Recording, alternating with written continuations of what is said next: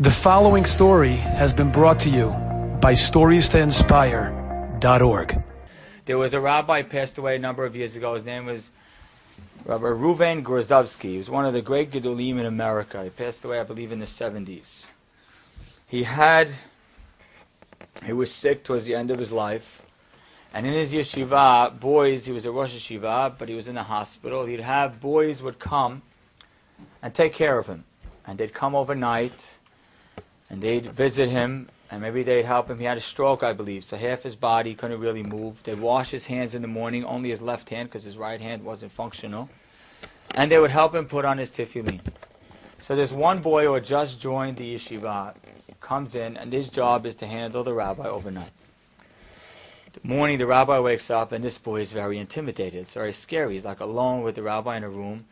And he chose, goes to get like a cup of water and a basin to wash the rabbi's hand. And he's starting to walk towards the rabbi, and he's like just shaking and shaking and shaking. And right when he's about to pour the water, the water spills. And he's like, oh my goodness. And he goes back, and he goes and gets another cup of water, and the rabbi's arm didn't have full control. And as he's about to pour, the rabbi's arm like lashes back and knocks it over, and the water spills all over the rabbi's bed, and the boy feels like less than three cents.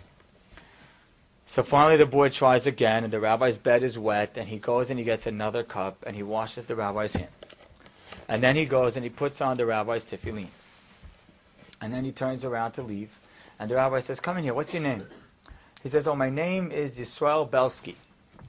Could you come sit down? And the rabbi starts talking. He says, Tell me about your parents. When did you get to the yeshiva? How you doing? They have a whole three, four, five minute conversation. And then the boy's relaxed, and the boy leaves.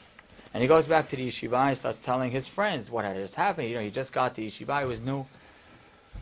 The friends all said to him, he says, that story doesn't make sense. He says, what do you mean? He said, the story doesn't make sense. He says, the rabbi, as far as we know, and they verified it with the family, from when he started to wear tefillin till now, never ever said one wasted word or one word that wasn't tefillah with his tefillin on in his whole life.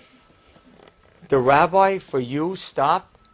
The rabbi understood that although I never ever said a word outside of prayer with my tefillin on, but for one boy's feeling, at the end of my life, it's worth it.